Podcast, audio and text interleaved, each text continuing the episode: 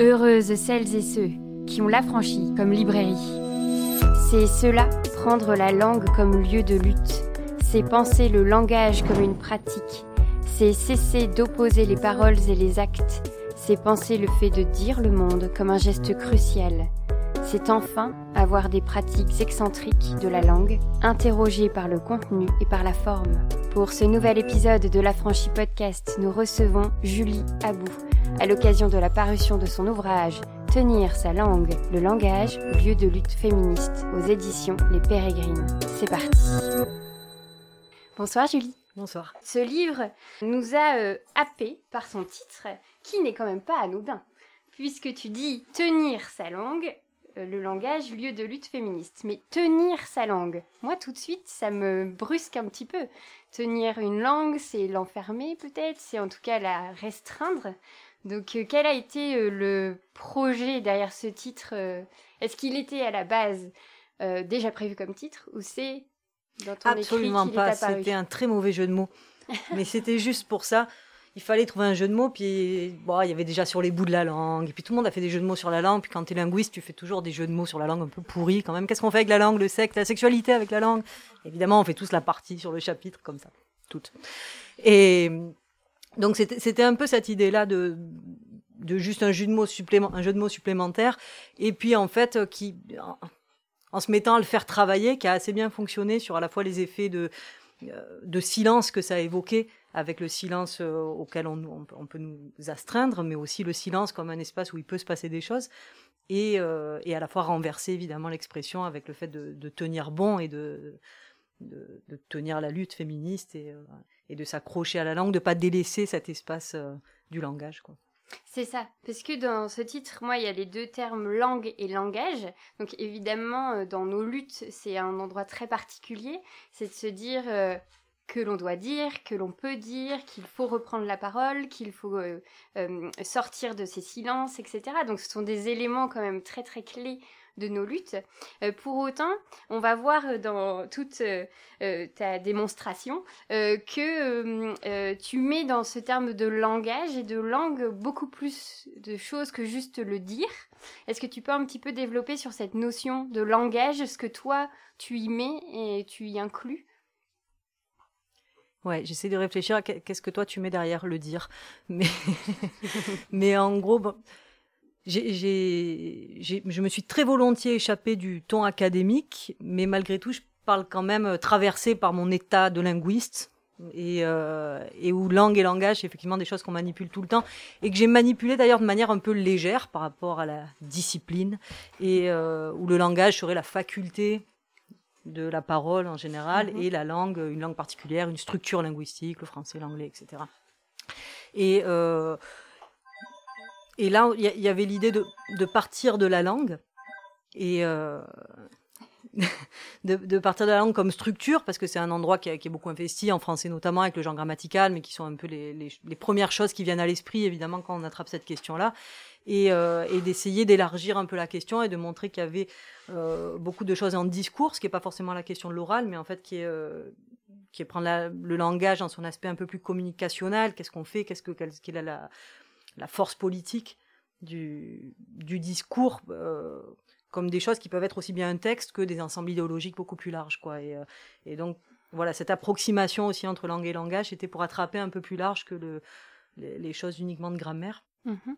Et, euh, et après, oui, sur le dire. Mais je, ouais, voilà, Alors, tu me questionnais sur ce que moi je dis du dire, c'est la parole, c'est l'oral. En fait, vraiment pour moi, tout d'abord, euh, la langue est une question... Euh, non, le langage est pour moi une question de parole, là où la langue ferait plus référence, euh, quand je l'utilise moi en tout cas, à de... peut faire plus référence à de l'écriture. En fait, c'est enfin, j'ai remarqué par des réactions parfois que ça, ça perturbait un petit peu mes façons de dire ça, de dire bah, l'autrice a une langue assez particulière, elle a et, et c'est vrai que de ce fait, je pense que lire en fait ton livre a permis aussi pour moi de me recadrer en fait sur qu'étaient les termes. Mais non, mais c'est un peu, c'est intéressant aussi de voir comment on s'empare en fait du langage et comment on le fait sien. Et euh, moi, typiquement, il y a des choses, notamment parce que je ne suis pas française, je suis belge pour euh, toutes ces celles qui ne l'auraient pas encore comprise. Euh, et donc, j'ai des termes que j'utilise différemment des autres. Et c'est toujours, je trouve assez drôle en fait de se dire qu'on utilise un mot à sa façon, alors qu'en général, il n'est pas utilisé comme ça. Bref, c'était une petite parenthèse. Euh, mais j'ai noté euh, euh, dans le début de ton livre, c'est peut-être le genre qui nous fait parler comme ça, plutôt que la langue qui nous fait genrer comme ça. Ça m'a hyper interpellée parce que à ce moment-là, puisque c'est assez rapidement dans le livre, tu nous mets face à quelque chose de de l'écriture, non pardon, de la langue comme d'un moyen, d'un outil, en fait, qui ne serait pas aussi spontané et aussi naturel que ce qu'on pourrait nous faire penser, c'est-à-dire que on ne doit pas oublier que la langue, le langage, ce sont des constructions en fait de société.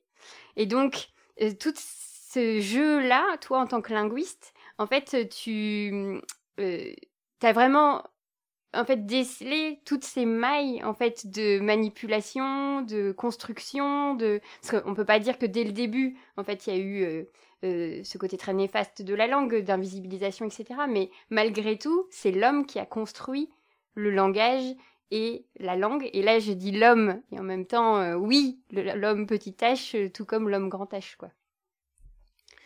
Oui, il y, avait un enjeu, effectivement, quand on se met à travailler sur le genre dans le langage avec un abord féministe. Donc, voilà, pas naïvement, mais enfin, le premier abord, c'est effectivement de regarder le, euh, je vais essayer de le dire dans l'ordre parce que je m'en mêle aussi.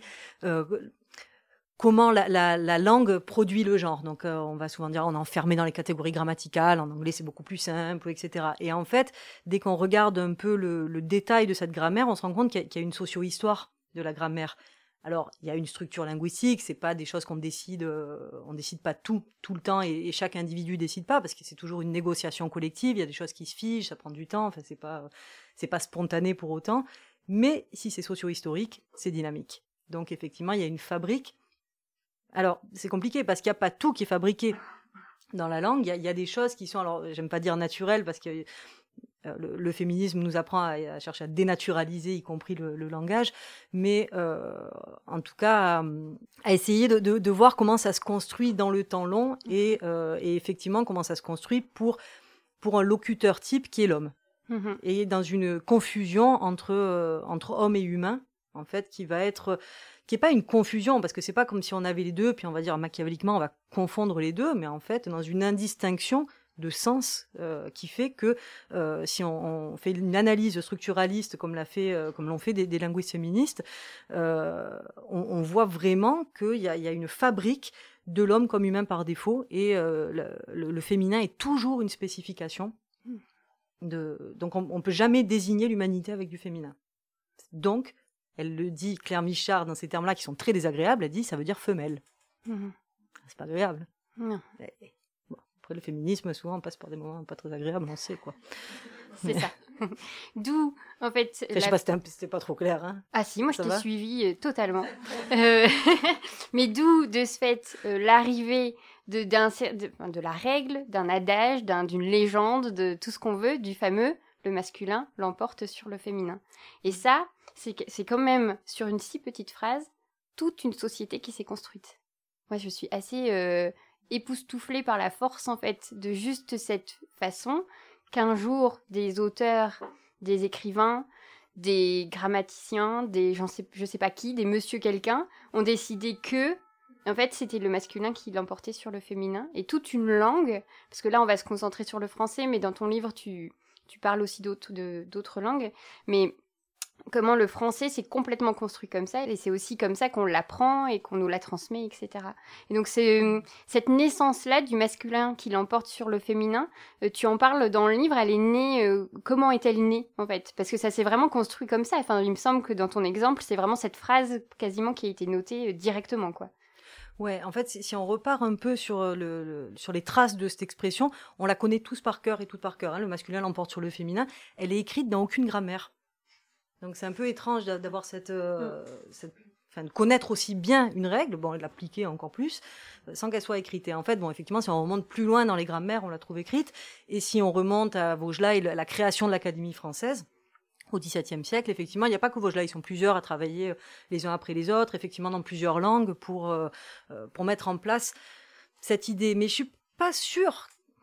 Enfin, je vais, je vais beaucoup peut-être chercher à démystifier la langue je suis pas sûre que ça soit la langue qui produise une société tout entière comme ça. Moi, j'ai l'impression que c'est plutôt le genre comme un rapport de domination, qui est une sorte de liquide qui s'infiltre partout et ah, il y a de la binarité grammaticale, nickel.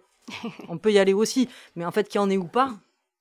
Euh, enfin, c'est pas dans les langues sans genre grammatical et c'est pas des, sociétés qui les parlent qui sont moins sexistes. Mm-hmm. Donc, euh, euh, ça se tient main dans la main, disons. La structure linguistique, elle vient servir de, de bon appui et c'est un endroit où ça peut se nicher et là, ça, s'est niché sous cette forme-là du masculin qui l'emporte sur le féminin, dans une règle d'accord qui est quand même un truc hyper particulier dans l'ensemble de la structure grammaticale. Mais. Oui, puisque quand on parle de langue et de langage, en fait, on parle de parole et à travers en fait tous ces termes-là, c'est une façon de parler du monde, de, ce qu'on voit du monde, de ce qu'on connaît, de ce qu'on veut transmettre du monde, mais aussi de ce qu'on nous a transmis, de ce qu'on nous donne à voir, à écouter, à entendre, euh, etc. Et de ce fait, comme tu le dis, en fait, comment notre langue peut être euh, euh, non pas misogyne, machiste, machiste, etc., quand le monde entier l'est? Évidemment qu'il y a un, incessant ping-pong en fait avec ce que ce qui nous permet de dire et on va très vite le voir d'écrire et ce que le monde nous donne à dire et à écrire en fait. Il y a vraiment quelque chose de très spongieux et là où j'ai trouvé ça euh, euh, génial euh, dans ton livre, c'est de se dire qu'il ne faut jamais oublier que la langue et le langage, alors je les mets toujours à deux, mais parce que je pense que ça me permet de couvrir tout ce que j'ai dans la tête, toutes les étapes, toutes les catégories, mais en tout cas, il ne faut jamais oublier en fait que ces endroits-là, ce sont des outils, ce sont des techniques. Et ça, c'est quand même assez génial dans toute euh, démonstration, c'est que c'est des choses qui sont là pour nous aider en fait à approfondir, à voir, à dire le monde, etc. Et donc, puisque ce sont des techniques, on doit pouvoir en fait les adapter à nos besoins et au monde qui évolue, tout simplement. Cette idée-là de technique, euh, tu en as un chapitre entier euh, sur cet endroit-là. tu l'utilises beaucoup plus sur l'écriture sur la parole. Et d'ailleurs, ça va être, euh, c'est ce qui m'a un peu surprise, c'est qu'on va vite sur l'écriture, on, passe très vite sur le dire et la parole.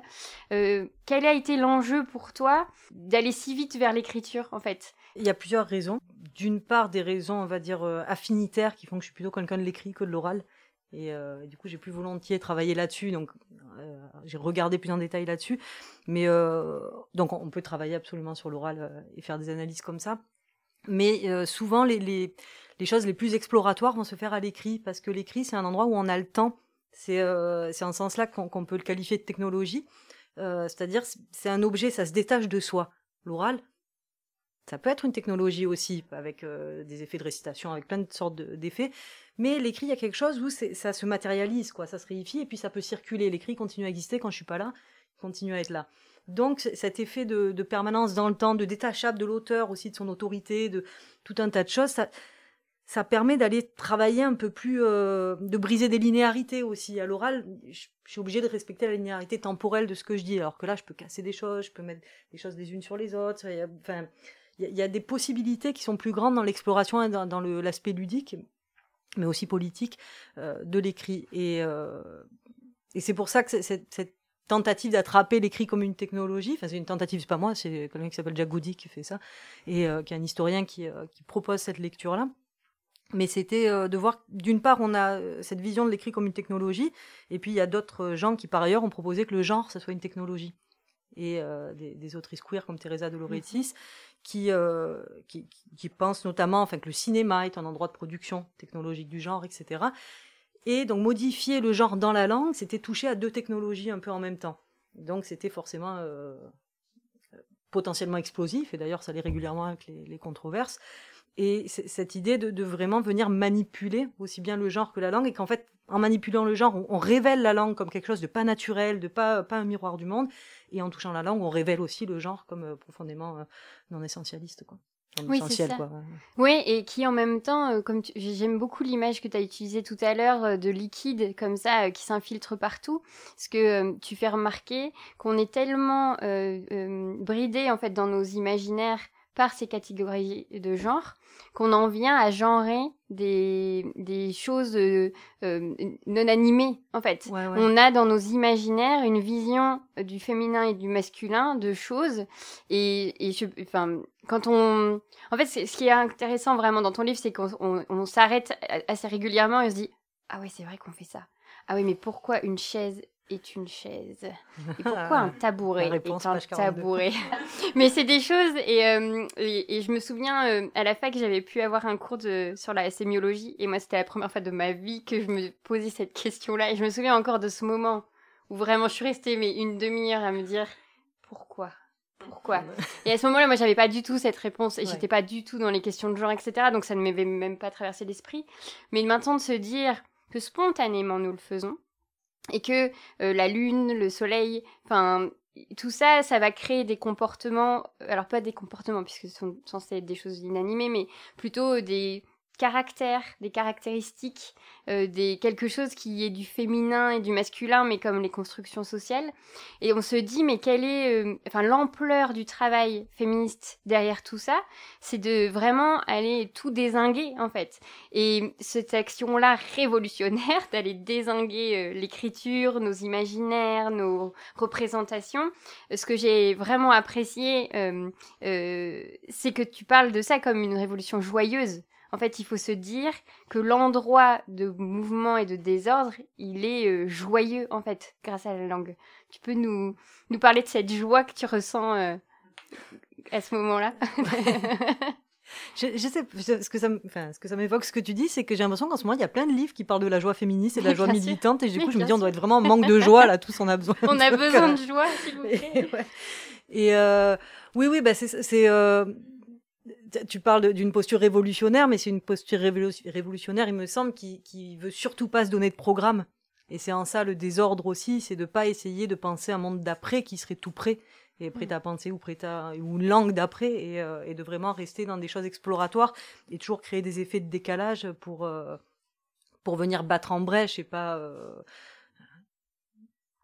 Ouais, c'est ça, et pas être totalisant en fait. Et là, je mmh. reprends les mots d'une penseuse qui s'appelle Donna Haraway, qui, qui, met vraiment en garde comme le, contre le danger d'une langue féministe. Et elle dit ça, ça peut être que totalisant et donc que totalitaire, puisque c'est des mondes entiers qui se pensent comme des blocs homogènes et qu'en fait, c'est au contraire plutôt dans les disjonctions qu'on peut, euh, qu'on peut trouver des brèches et respirer et de la joie, quoi.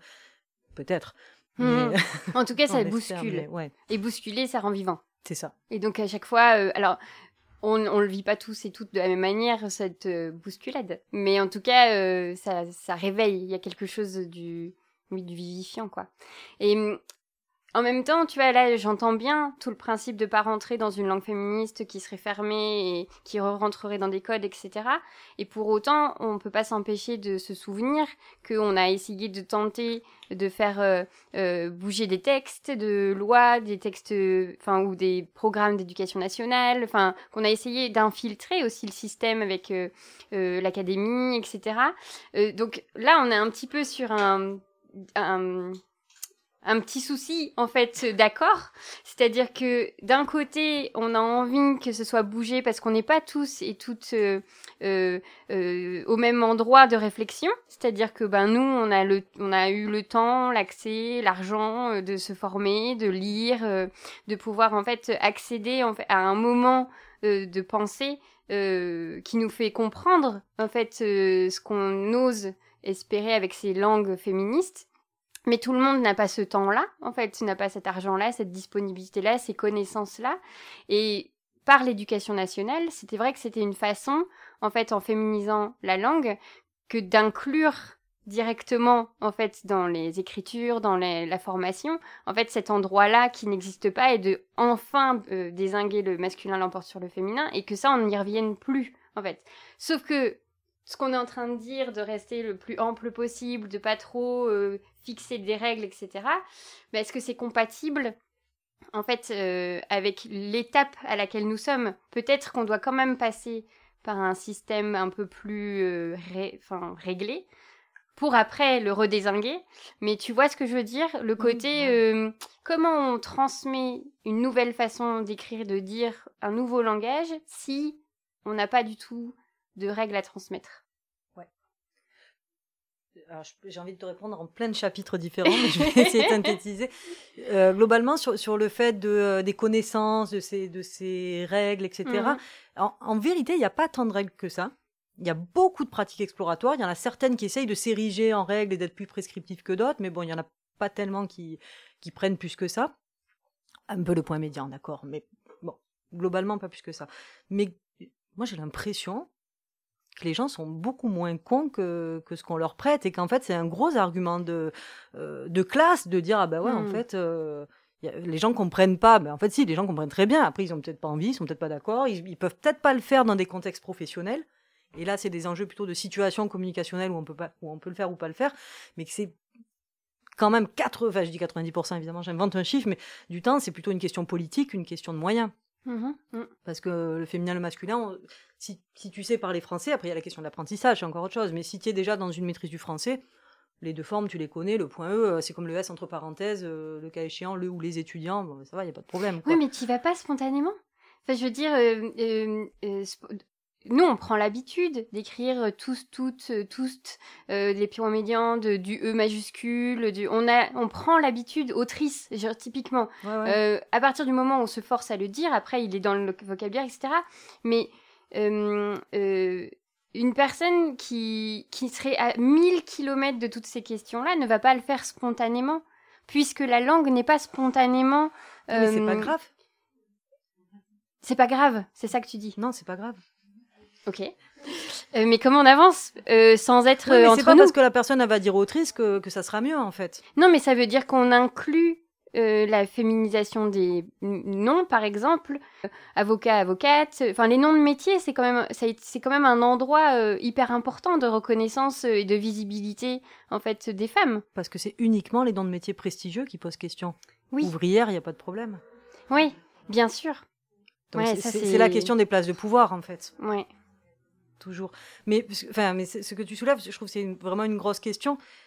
Et c'est ce que j'essaye de tenir un peu dans le livre, et, enfin, euh, un déséquilibre en fait entre justement cette, ce besoin un peu de rien normaliser, d'arriver en coup de pied dans la fourmilière et en vraiment en battre en brèche quoi et, rentrer, et à la fois le fait que dans la réalité communicationnelle des gens, il y a des gens qui sont, bah, euh, je reprends l'exemple professionnel au boulot, et à qui on dit, bah, euh, il faut appliquer les trucs de parité de l'Europe, je sais pas quoi, et là, comment je fais, et puis qui sont bien contents de trouver des guides. Mm-hmm. Et puis tout ça, bah, c'est la même réalité, et donc du coup, à la fois, il faut être, enfin, faut, faut pas s'en tenir à l'antinormatisme, euh, normativisme, norme, Bref, voilà. ne pas normer. ne pas normer, absolument. Et c'est-à-dire, ça dépend encore toujours des contextes. il y a des petits clins d'œil au taoïsme, et c'est un peu cette idée-là d'essayer de, toujours voir en situation qu'est-ce qui politiquement est, euh, va être le, plus, euh, le plus fort en jeu. Est-ce que c'est euh, le moment de mettre le coup de pied dans la fourmilière? Bah oui, il y a plein de moments, c'est ça. Et puis il y a des moments où, ça va, c'est pas grave. Et comme il y a des moments où les gens disent pas autrice, c'est pas grave. Mm-hmm.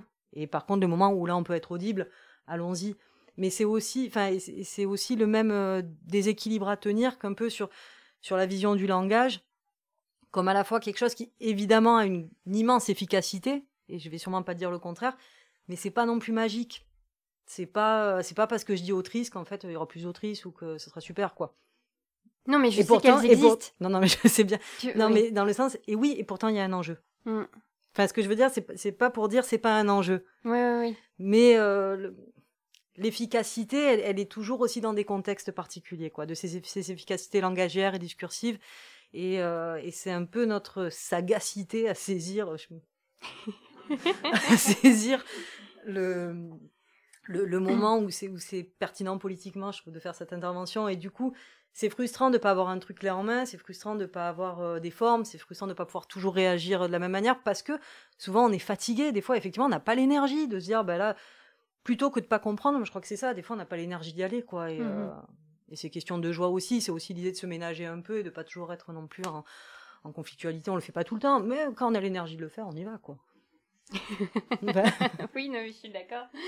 Après, c'est vrai que ce qui est d'autant plus intéressant, c'est que pour montrer en fait tout l'espace de jeu, euh, euh, pour rester dans, dans cette idée joyeuse, c'est que comme tu le disais, il y a énormément de techniques en fait qui ont été mises en place pour rendre visible en fait euh, euh, les différentes catégories sociales, puisque pour le moment on est sur quelque chose de très binaire avec une un, un masculin qui l'emporte, mais qu'il y a différentes façons de faire intervenir un collectif. Et c'est vrai que toute cette idée-là, en fait, d'une langue créée collectivement, je pense que c'est quelque chose qui, qui est hyper important aujourd'hui et notamment en fait dans ce que tu disais de bah, quels sont les métiers pour lesquels on se bat dans la féminisation bah, c'est les élites les métiers euh, euh, les plus réputés etc euh, personne ne sait enfin ouvrière on l'a tout de suite mis sur le tapis enfin il n'y a, pas de enfin c'est des termes qui ont existé beaucoup plus rapidement en fait que certains termes mmh. mais il y a aussi une autre bataille euh, et ça, on a des livres qui le montrent très bien. C'est le principe où le masculin est un homme et le féminin est une chose. Ça, on pourra jamais, en fait, le renverser. Ça. Ça, c'est inscrit pour toujours. Le fait que euh, un Charentais vient de Charente et qu'une Charentaise est une pantoufle. Ça ne se renversera jamais. Tu vois, dans la langue, il y a aussi des bah, choses. Un avocat, une avocate? Ouais, alors ça c'est le seul exemple. Ah, euh, on a un super livre qui s'appelle Le Zizi des mots et, euh, et c'est exactement ça en fait. La, à, allez, 99% du temps, euh, le, masculin est un, une personne là où le féminin est une chose. Et donc tout de suite, en fait, il y a des, des structures dans le langage qu'on va jamais pouvoir bouger. Enfin, je veux dire, euh, enfin, est-ce que tu penses que vraiment on pourrait arriver à, à, à, complètement, en fait, révolutionner tellement le langage que les pronoms qui sont si importants en français puisqu'ils viennent genrer les choses, euh, euh, qui soient complètement désingués aussi, qu'on puisse ne plus utiliser de pronoms. En fait, ça pourrait peut-être aussi être une solution. Tu des chaises, tabourets, et non pas un, une, le, la, etc. Mm. Parce qu'en fait, la, la, langue française, elle est quand même très, très, très euh, euh codifiée peut-être plus que d'autres langues. Après, je suis pas une spécialiste de beaucoup de langues, mais en tout cas, j'ai l'impression que le français a aussi cette réputation d'être euh, hyper difficile à apprendre, etc. Et donc, il y a ce côté, euh, on aimerait bien la bouger, mais en même temps, on est enfermé dans tellement de règles euh, grammaticales et de syntaxe et, et d'orthographe et que certes, il y a pas mal de choses apportées par les féministes, les tirés, les points, les majuscules, etc. Mais pour autant, ça restera peut-être tout le temps une langue très genrée, en fait. Hmm. Alors pareil, attends, j'essaye de pas partir dans tous les sens. Ok. Mais euh, bah, c'est là où il y a un gros potentiel de jeu, en fait. Mm. Euh, c'est qu'effectivement, on pourrait avoir plus d'interrupteurs, mais des interruptrices, et puis mettre du, des citronnes quoi, dans la salade, ou je sais pas. Enfin, il y, a beaucoup de mots qui, qui euh, au niveau grammatical, fonctionneraient aussi bien au masculin qu'au féminin. Donc, en fait, il faut un peu répartir le, lexique. Donc, euh, bah, le mousse, c'est le marin, la mousse, ça, ça va dans ton sens, mais, mais ou le, le, tour ou la tour, où là, s'il n'y a aucun humain, le livre, la livre, etc. Donc, c'est aussi un outil grammatical qui permet de répartir un peu le lexique. Et euh, par ailleurs, c'est toujours ce rapport entre le genre grammatical et, euh, et le genre, euh, ce qu'on appelle le genre, alors les linguistiques, le genre social, mais du coup, bon, pas trop, mm. mais. Et, et c'est un rapport qui est à la fois très articulé, parce qu'il y a tout, effectivement, l'imaginaire du genre qui fait que ben, le rat, c'est le mari de la souris, etc. Et à la fois, c'est un rapport un peu lâche. Quoi. On pourrait tout à fait imaginer qu'il y, ait, des catégories grammaticales masculin-féminin pour les interrupteurs, les chaises, les tabourets, et que ça soit pas connecté à un rapport social bicatégorisé de domination. Mmh il y, a des langues où il y, a, des classifications du lexique comme ça, il y en a plein. des fois, il y en a douze. oui. Oui, c'est ça qu'on découvre dans ton livre. C'est incroyable. Mais du, coup, c'est un peu, euh, encore une fois, comment on remplit la grammaire euh, avec une seringue quoi, d'imaginaire social mm, mm. et où on vient l'utiliser. Parce qu'en soi, euh, qu'il y ait une répartition du lexique, encore une fois, entre le livre et la livre, c'est pas grave. C'est c'est parce qu'en fait, on est, on est tellement écrasé et baigné et imprégné de la bicatégorisation comme outil social de hiérarchisation que même là, on s'en sort pas, quoi. Mais il mmh euh, y, a des, linguistes euh, fachos des années 30 qui ont inventé le concept de sécu-semblance, qui n'a pas trop eu de succès, mais où ils expliquaient que, bah, effectivement, la moissonneuse-batteuse, elle, était beaucoup plus passive que le tracteur. Et donc, qui, cherchaient à, ce qu'on appelle motiver vraiment euh, pour expliquer le, genre grammatical. Mais, mais bon, voilà, c'est complètement pété, quoi. En fait, ça tient pas. Et donc, du coup, mais effectivement, c'est dans toute cette articulation et le fait que ça soit plus ou moins lâche ou plus ou moins euh, resserrer ce rapport entre le genre grammatical comme catégorie euh, structurale de la langue et le genre social. Mais tout n'est pas perdu, puisqu'en anglais, il y avait du genre. Mhm. Et ça a disparu. Et peut-être que ça va disparaître. Et puis, on entend de plus en plus des... Si ça va disparaître, bon, je sais pas, mais il y a des chances que ce soit au, au profit du masculin, plus généralement, pour plein de raisons euh, structurales. Pas que. Et, euh, et on peut entendre, je sais pas si vous commencez à entendre des gens, femmes, qui vont dire Ah ouais, je suis chaud. hein. Mm. Comme le guys en anglais, ou voilà. C'est des tout petits signes. Si ça disparaît, ça sera, ça sera pas demain, quoi. Donc sûrement qu'on le verra pas. Mais euh, donc oui, c'est possible que ça disparaisse et que ça se Mm. vide un petit peu de ce sens-là. Et là où, euh, euh, enfin, je pense à plein de petits extraits de ton livre où tu dis notamment pour l'anglais euh, qu'on est passé à du her story. Et je pense que je n'avais jamais réalisé que his story. C'est un jeu de mots féministe, hein, c'est pas. oui, ouais. mais je ne l'avais jamais vu. Tout comme, je vous le partage si vous n'avez pas encore lu le livre, le chômeureuse. Non mais alors ça, ça m'a fait une bonne partie de ma soirée. C'est vrai. Mais oui, parce que la joie nous est hyper chère euh, ces derniers temps euh, euh, dans notre lutte. Mais quand vraiment on lit ces endroits de, enfin, qui nous font sourire immédiatement parce que on se rend compte qu'en fait il y a des petites choses qui qui nous échappent parce que c'est tellement des luttes qui sont difficiles. En écrivant et en parlant, on peut complètement s'éclater, en fait, euh, se faire sourire soi-même parce qu'on a réussi à caler euh, ces fameux euh, heureuses. On a parlé de technique, donc de se dire que en effet, on avait les moyens en fait parce que d'utiliser cet outil qui est le langage pour faire avancer nos luttes, pour bouleverser des imaginaires, pour traficoter en fait les catégories sociales, etc. Et on peut compléter par le fait que avant toute chose, s'il y a un blocage dans l'évolution de cette langue d'un point de vue politique, ce n'est pas d'un point de vue linguistique, mais que c'est bien d'un point de vue idéologique. Et ça, j'ai trouvé que c'était... En fait, quand tu dis ça, tu dis tout. En vrai. Tout ce principe de l'idéologie derrière, c'est que on est dans un état, en fait, pour qui euh, le français veut dire beaucoup plus en fait que juste une langue, une façon de communiquer. C'est une image, c'est une nation, c'est une république.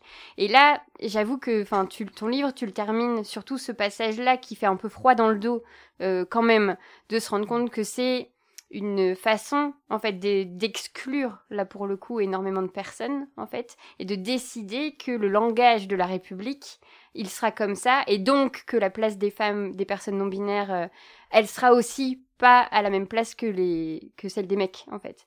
Et là, je me suis dit oui parce qu'on peut rire, on peut l'utiliser, on peut s'amuser, mais malgré tout, il faut pas oublier pourquoi on en est arrivé là et pourquoi les luttes féministes s'emparent en fait du langage. Mm, mm. Ça fait encore plus peur quand on parle. Ouais, ouais, sur le côté idéolo... enfin, idéologique, avant d'être linguistique, c'est c'est, euh, les, les premières linguistes féministes qui n'étaient pas ultra radicales, qui travaillaient là-dessus dans les années 80. Vra- Enfin, vraiment, c'est c'est le- la première chose qu'elles essayaient de bouger, en fait, où on disait, mais partisane, n'importe quoi. Alors qu'aujourd'hui, partisane, ça paraît euh, évident, quoi. Et et il y a c'est vraiment le marronnier des backlash, quoi, je dirais. Le, le- ce truc où, en fait, régulièrement, on y va tranquillement sur la féminisation. En 84, on fait euh, une commission de terminologie qu'on va confier à, à Yvette Roudy. Non, c'est Yvette Roudy qui le confie à Benoît Groult, pardon. Et, euh, et puis, dans les années 90, on y revient. Puis, en fait, énorme débat polémique, et puis ça retombe, et ça rentre petit à petit un peu dans les usages, euh, sur la carte d'identité. Là, ça a changé il y a pas longtemps, mais c'était né entre parenthèses eux, et puis en fait, pas de problème, personne dit que c'est de l'écriture inclusive, il n'y a pas de problème. Mhm. Et puis euh, là, le- sur euh, le- ce qui s'est appelé plus tard l'écriture inclusive, pareil, les, elles ont ressurgi assez régulièrement les polémiques, mais euh, ce, qui est, ce qui est intéressant de voir, c'est qu'à un moment donné, il y a une instance qui s'appelle le Haut Conseil à l'égalité euh, femmes-hommes, il a peut-être un nom un peu plus long que ça, mais je crois. Et euh, qui, fait un guide pour une communication publique sans stéréotype de sexe. Et qui propose d'utiliser les points, donc pas les points médians, mais euh, donc euh, le point là ou le A- point A, je sais plus. Mais enfin des choses très classiques en fait et qui posent aucun problème. Et puis il demande à un certain nombre d'in- d'institutions de signer, donc des mairies, le Haut Commissariat à l'énergie, l'Assemblée nationale, enfin tout le monde signe, vraiment, mais il n'y a pas de question. Et c'est Blanquer qui d'un coup, Ouah, écriture inclusive dans la folie. Mais, donc c'est bien qu'on n'est pas dans des choses très continues au niveau de, ce que fait le gouvernement avec ça. Et donc, en fait, c'est plutôt des marqueurs qui vont leur permettre de faire des appels du pied euh, bah, à l'extrême droite, en, en l'occurrence, de manière très claire là. Euh, mais de, sur voilà, de, se ranger plutôt du côté conservateur, euh, tout en ayant euh, euh, parfois une tentative d'avoir quelque chose de plus progressiste sur les mœurs, qui tient jamais très longtemps en vérité, mais voilà, et donc c'est tous ces, ces backlash en fait qui font ressurgir ces polémiques bien plus que les féministes finalement. Mmh. Donc, quelque part, tant mieux quand ils remettent le sujet sur la table, parce qu'on peut y aller. Bon, tant mieux. En même temps, on avait dit ça un peu avec la manif pour tous. Moi, je me rappelle, on disait ouais, euh, c'est qu'ils se rendent compte qu'ils sont obligés de le dire parce que c'est pas naturel. Et bon, ben, ils ont quand même avancé un, mm. bon cran sur l'échiquier. Donc, je sais pas si c'est vraiment tant mieux, mais en tout cas, euh, bon, ils ont plus la main que nous pour mettre à l'agenda médiatique ces questions-là. On peut répondre, pas faire que ça, mais euh, on a essayé de faire un crossover de ton livre. Je trouve qu'on s'en est vraiment bien sorti. Il y a encore plein de choses à découvrir. Et le petit cadeau de fin de séance, est-ce que tu serais d'accord de nous lire le petit extrait dont nous avons parlé pour euh, nous remettre dans la joie? Ouais. Tenir sa langue, c'est pas se taire. Tenir sa langue, c'est pas non plus la garder intacte. Tenir sa langue, c'est rester accroché quand le travail des catégories fait ruer le langage. Tenir sa langue, c'est tenir le choc du vacarme. C'est tenir debout quand les catégories vacillent. Tenir sa langue, c'est aussi tenir bon, quand les conservateurs tonitruent devant l'irrégularité, quand l'institution se met à gronder et nous rappelle à l'ordre. C'est ne jamais céder aux sirènes de la pureté et de l'homogénéité, et se le tenir pour dit. Continuer à parler, à proliférer, y compris par-delà nous-mêmes. Merci beaucoup, Julie. Alors, heureuse? Vous venez d'écouter un nouvel épisode de l'Affranchi Podcast en compagnie de Julie Abou, à l'occasion de la parution de son ouvrage Tenir sa langue, le langage, lieu de lutte féministe, aux éditions Les Pérégrines. L'Affranchi Podcast, c'est Soazic Courbet à la réalisation, Pierre-Antoine Naline à la création sonore et Chien Fou pour l'univers graphique.